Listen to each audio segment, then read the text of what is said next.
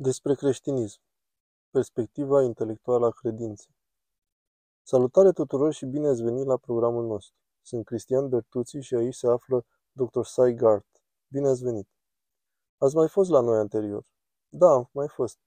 Deci astăzi sunteți din nou cu noi, în direct, și sunt foarte emoționat de asta. Aș fi dorit să o întâlnesc și pe soția noastră, dar cred că este cu noi cu spirit, nu-i așa? Și mie lipsește. Astăzi vom vorbi despre drumul tău de la ateism la creștinism și a existat o mulțime de lucruri care s-au întâmplat de la acele vremuri în care erați ateu până când ați ajuns să fii creștin. Vom vorbi de toate acele etape pe care le-ați parcurs pentru a ajunge aici, atât timp cât pregătirea dumneavoastră este în domeniul biochimiei. Deci această pregătire de om de știință v-a condus de fapt să îmbrățișați credința în Dumnezeu și ulterior să deveniți creștini. Haideți să începem cu începutul. Știu că am mai discutat asta înainte, dar spuneți-ne detalii. Sigur. Așa cum ai zis, am mai vorbit despre asta și am scris și în carte. Am crescut într-o familie care era la a treia generație de ateiști. Aceștia nu numai că erau ateiști, dar erau și de stânga. În anii 1930, părinții mei au fost membri ai Partidului Comunist American, vremuri în care nu erau atât de mulți. De aceea ateismul acestor era foarte puternic și militant. Cu asta am crescut. Am asumat că nu există așa ceva, că nu este posibil să existe Dumnezeu. Eram materialist în mod total. Tatăl meu a fost chimist, om de știință și deci acesta a fost mediul în care am crescut. Același mod de vedere al lucrurilor l-am avut și când am ajuns la facultate, unde am început să studiez chimia. Iar atunci când studiezi chimia, ești nevoit să înveți și fizică, adică mecanică cuantică, care păreau a fi puțin neobișnuite pentru mine, dar nu mi-am făcut probleme foarte mari cu asta, deși am decis la final că voi aprofunda viața ca obiect de studiu. Deci, decât a ajunge biolog, am ajuns am dorit să studiez geneza vieții și astfel am ajuns în biochimie, unde mi-am făcut și doctoratul. Ceea ce s-a întâmplat chiar și în facultate ca tânăr am început să simt că ceva îmi lipsește în viața mea și am realizat mai târziu că era vorba de un anumit sentiment spiritual care cred că este important pentru orice om. Dar am găsit ceva în știință, știința fiind ceva deosebit, care îți dă un anume cel în viață, cum ar fi să faci ceva bun pentru lume, iar aceasta este adevărat, fiind ceva deosebit. Dar a fost ceva acolo pentru că, pe când studiam, nu m-am pus de acord cu perspectiva materialistă a lumii, dar nu am putut să o zic în felul acesta, ci doar am simțit-o. Spre exemplu, în timpul doctoratului am învățat despre procesul prin care proteinele sunt făcute la nivel celular. Un proces foarte complex care implică o enormă interacțiune a biomoleculelor între ele de o complexitate incredibilă. Și am simțit ceva pe șira spinării, dându-mi seama că asta este ceva uimitor. Cum se ajunge aici? Era ceva la care nu puteam răspunde. Mai târziu, bineînțeles, ca mai toți biologii, am găsit un răspuns care consta în teoria evoluției. O evoluție care face totul. La acel moment am lăsat lucrurile așa cum erau și am început să mă întreb dacă știința este singura modalitate de a afla adevărul. Și astfel foarte curând am respins evoluționismul, cum au făcut mulți. Atunci n-am fost încă pregătit să cred în Dumnezeu și mi-a luat o mulțime de pași. A trebuit să-mi elimin rezistența dată de ideile cu care născusem.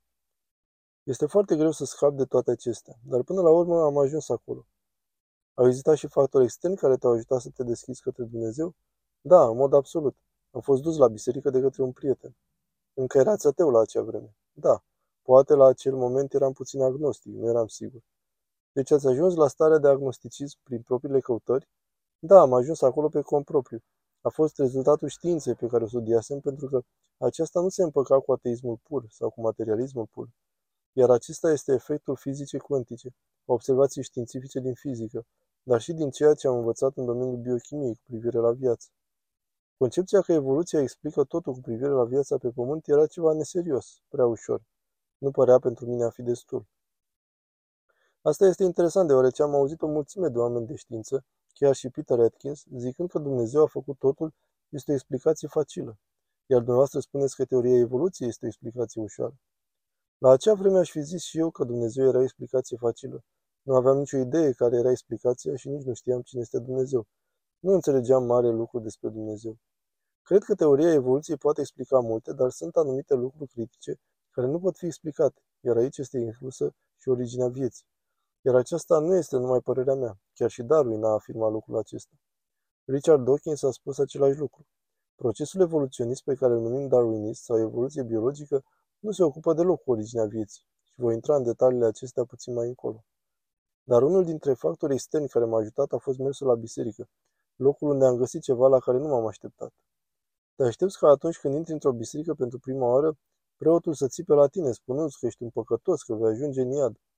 Cum ai ajuns să ai impresia asta? Asta a fost impresia cu care am crescut. Cine ți-a spus asta? Dar poate au fost alte vremuri. Da, au fost alte vremuri, dar vremuri care nu au trecut. Încă poți găsi ateiști care vorbesc despre ororile creștinismului și despre cum oamenii nu fac nimic altceva decât să te amenințe cu iadul, întinde de focuri, despre păcat, și de aceea am fost foarte nervos. Dar experiența pe care ai avut-o nu s-a asemănat cu așa ceva. Nu. Era o biserică catolică franciscană, iar preotul a predicat despre dragoste. Despre dragoste. Punct. Știi, să iubești pe Dumnezeu, dar să ne iubim unii pe alții. Și mi-a zis, o, dar acesta este cu adevărat drăguț. Mi s-a părut că am fost mințit. De la acel moment m-am uitat la creștinism puțin mai adânc. Nu devenisem religios, dar am început să studiez Biblia pentru prima dată. Vechiul Testament m-a lăsat un pic rece, nereușind să intru în esența sa. Și nu l-am înțeles prea mult. Dar am citit Evanghelia după Matei și am citit și faptele apostolilor, pe care le-am găsit foarte inspirate. Cartea Faptele Apostolilor m-a impresionat prin valoarea sa istorică și am fost sigur că nu a fost ceva inventat. Nu avea cum. Astea m-au făcut să mă gândesc și să mă facă să studiez din ce în ce mai mult. Nu doresc să intru în detalii acum, dar am avut unele experiențe, incluzând aici unele vise, pe care le pun pe seama Sfântului Duh. În acel moment, după foarte mulți ani, am comprimat aici două decade. Am realizat că creștinismul este adevărat, Hristos a fost real, care a trăit, a murit și s-a înălțat. Și astfel am devenit creștin. Vreau să fac un comentariu general despre faptul că unii atei spun în mod curent că există un anumit motiv pentru care au devenit creștini, subliniind ceva de genul că li s-a întâmplat ceva rău, iar acesta nu este un motiv bun pentru a deveni creștin. Dar în cazul tău, ca și a vastei majorități, au existat o multitudine de lucruri care și-au adus aportul de-a lungul anilor, doar ce a zis că ați comprimat tot ce vi s-a întâmplat în 20 de ani în 5 minute. Și evident că ați lăsat pe din afară multe lucruri care au condus la această schimbare de paradigmă în viața dumneavoastră. Sunt o mulțime de lucruri care aveau loc și care se interfereau reciproc. Trecerea de la ateism la agnosticism s-a făcut exclusiv prin intermediul științei, iar apoi ați avut acele experiențe care v-au condus la Hristos. Un alt lucru de care doresc să vorbesc aici este că un anumit domeniu al științei a fost cel care v-a făcut să părăsiți ateismul, iar acela a fost biogenetica. Da, biogenetica. Vă rog să-mi spuneți cum s-a întâmplat ca aceasta să vă aducă mai aproape de creștinism, de religiozitate. Este interesant pentru că biogenetica este un domeniu de cercetare activ, iar oamenii se uită la asta cu mare atenție și în diverse moduri. Eu însumi am făcut asta. Ați publicat ceva? Da, am publicat un studiu, iar un altul este pe cale spre aprobare, spre publicare, ambele având același subiect, dar de care voi vorbi în scurt timp. Dar așa cum am menționat despre biogenetică, nimeni nu crede că are ceva în legătură cu teoria evoluției. Ideea generală pentru oameni de știință, ca și ideile ateiste care nu sunt de știință, deci nu merită a fi discutate, este aceea că viața a început evoluția chimică. Iar evoluția chimică este foarte diferită de evoluția biologică, pentru că nu există nicio selecție naturală sau proces de replicare, sau mutații. Da, evoluția chimică are loc atunci când pui substanțele chimice împreună, iar acestea ori reacționează, ori au loc procese numai de natură chimică, fără nicio mutație, replicare sau selecție naturală. Iar asta este foarte greu de făcut. Jim Tour, în prelegerile sale, afirma adesea destul de puternic și corect că s-au rezolvat atât de multe probleme din biogenetică, dar care sunt de fapt greșite. De fapt, aceasta o zice mult mai dur. Am ascultat ceva cu el zilele trecute și este așa de dur. Da, este dur, dar are dreptate. Înțeleg de ce este necăjit câteodată. Doar este un chimist bun, care știe mai bine decât oricare altul. Iar chimia nu lucrează cum zic unii. Chimia nu poate să producă ceva. Viața produce ceva, datorită selecției naturale și datorită modului în care viața lucrează. Poți să ajungi să evoluezi, dar nu poți să începi. Am început să analizez asta cu ani în urmă, în mod special despre ceva care m-a interesat în mod deosebit, și anume despre modalitatea prin care DNA-ul codifică proteinele, care sunt o sursă de viață. Stephen Meyer a scris despre asta, iar într-o carte recentă numită Ipoteza întoarcerii lui Dumnezeu vorbește puțin mai mult. Dar eu m-am concentrat pe ceva specific care are o importanță critică asupra originii vieții și evoluției, și anume acuretețea propriei replicări, deoarece nimic în univers nu se replică prin el însuși cu acuratețe, cu excepția celulelor vii. Nimic chimic nu se reproduce în tocmai nicio mașină, nici cristale, chiar și ADN-ul nu se reproduce singur în tocmai. Celulele vii se pot replica prin ele însele în proporție de 99,9999%. Este uimitor. Cum se întâmplă asta? Implică un număr enorm de lucruri foarte complexe, incluzând aici codul genetic, ribozomi, ADN-ul, sinteza proteinelor, lucruri care sunt foarte complicate de deschis fără diagrame, sau fără un curs de biologie. Da, sau fără un curs de biologie sau chimie. Pentru a ajunge la replicarea prin mijloace proprii și a exista fenomenul de evoluție, se pune întrebarea cum ajunge acolo. Nu se poate să fie ajuns acolo prin evoluție, deoarece nu este evoluție. De aceea am studiat și am publicat despre asta. Am utilizat diferite modele în care nu am să intru, în care există praguri, iar dacă nu începi cu o celulă care este destul de bună la replicarea prin ea însăși, nu poți să mergi mai departe. Nu vei obține niciodată celule vii și nu vei avea nicio evoluție la lucru. Iar așa cum am zis, aceasta a fost publicată într-un jurnal de specialitate. Deci trebuie să obții o primă celulă ca apoi să poți merge mai departe. Dar să obținem acea primă celulă avem nevoie de foarte multe lucruri. Da, avem nevoie de atât de multe lucruri care sunt atât de dificil de explicat numai prin evoluția chimică. Care este dacă există consensul științific în legătură cu biogenetica? Depinde cu cine vorbești. Dacă vorbești cu oameni care nu lucrează în domeniu, vei auzi ceva de genul O, da, vom ajunge acolo, s-au făcut progrese mari, știm că aminoacizii se află localizați în meteoriți și poate astfel au dezvoltat o formă ce a premers vieții pe pământ, știm că nucleotidele pot conduce la formarea polimerilor. Da, toate acestea sunt adevărate, dar oamenii care dau tonul în aceste domenii cunosc toate detaliile iar detaliile sunt cele care l-au făcut pe James Tour să zică nu merge în felul acesta. Nu obținem polimeri lungi, ci mai scurți. Nu obținem o replicare prin sine însăși, ci mai degrabă ceva nefolositor decât ceva bun. Aceasta o știu cu toții și mulți dintre ei se descurajează. Se pare că nu s-a făcut mare progres în direcția asta, de fapt foarte puțin, iar numărul problemelor continuă să crească. Deci care a fost alternativa pe care ați găsit-o? Nu am știut mare lucru, doar ce am constatat că ceva lipsește iar aceasta a fost ce a influențat călătoria mea spre credință, prin faptul că astfel s-a demolat această credință absolută că totul este explicabil cu ajutorul științei materialiste. Dar nu știam care era răspunsul. La momentul în care am devenit credincios, am început să cred că Dumnezeu este creatorul Universului, dar nu numai al Universului, ci al vieții, al oamenilor, iar asta nu poate fi explicat prin alte mijloace. Dar cum? Aceasta a fost întrebarea mea. Faptul că Dumnezeu a creat ceva nu este destul pentru mine. Avem nevoie de mai multe detalii. Nu știu dacă altcineva poate să înțeleagă asta. Deoarece noi nu cunoaștem cum lucrează Dumnezeu, dar doresc să cercetez mai mult. Vreau să investighez mai multe ipoteze de lucru, pentru că nu cred că ar trebui să încetăm a mai face cercetare științifică în domeniu, ci trebuie să fim deschiși, că cine știe, biologia este la acest stadiu la care a fost fizica, înainte ca Einstein să vină cu teoria relativității. Ajunseseră într-o înfundătură, rezolvaseră totul cu excepția acestui neplăcut amănunt care era lumina și pe care nimeni nu putea să o înțeleagă. Iar atunci când Einstein a rezolvat chestiunea luminii prin intermediul teoriei relativității fizica, s-a schimbat pentru totdeauna. S-a demonstrat astfel că fizica nu se aflase la un punct în care să fi fost deslușită. Acum suntem în postura de a avea cunoștințe cu mult mai multe care dau o perspectivă despre univers care este total diferită de cea pe care ne-o clădisem inițial. Cred că biologia se află în aceeași situație în acest moment. Trebuie să ne extindem uneltele de lucru. Trebuie să includem noi concepte de studiu în domeniul biologiei. Nu sunt singurul care afirmă asta. Sunt și oameni care nu sunt religioși și care spun asta. Iar unul dintre aceste concepte ar putea fi teologia. Poate este nevoie de a pune obiectivul cercetării înapoi în ecuațiile științei, pentru că acestea au fost eliminate la momentul introducerii darwinismului. Întreaga idee a evoluției este una opacă, care nu are nicio direcție sau obiectiv. Vorbind despre direcție, știm că aceasta este greșită. Simon Conway a arătat că există o direcție în evoluție prin intermediul impresionantelor sale studii, dar arată că sunt și limite ale evoluției. Aceasta nu face totul, ci numai anumite lucruri în mod repetitiv. Deci există o direcție și există anumite legi care guvernează ceea ce se întâmplă. Nu este ceva care se întâmplă aleatoriu. Trebuie să identificăm care sunt acele legi, despre ce este vorba cu acestea și unde filozofia devine foarte importantă, deoarece oamenii de știință nu sunt buni la identifica fundamentul științei. La momentul în care fac o descoperire și găsesc legea care o guvernează, atunci pot să scriu o ecuație în acel context.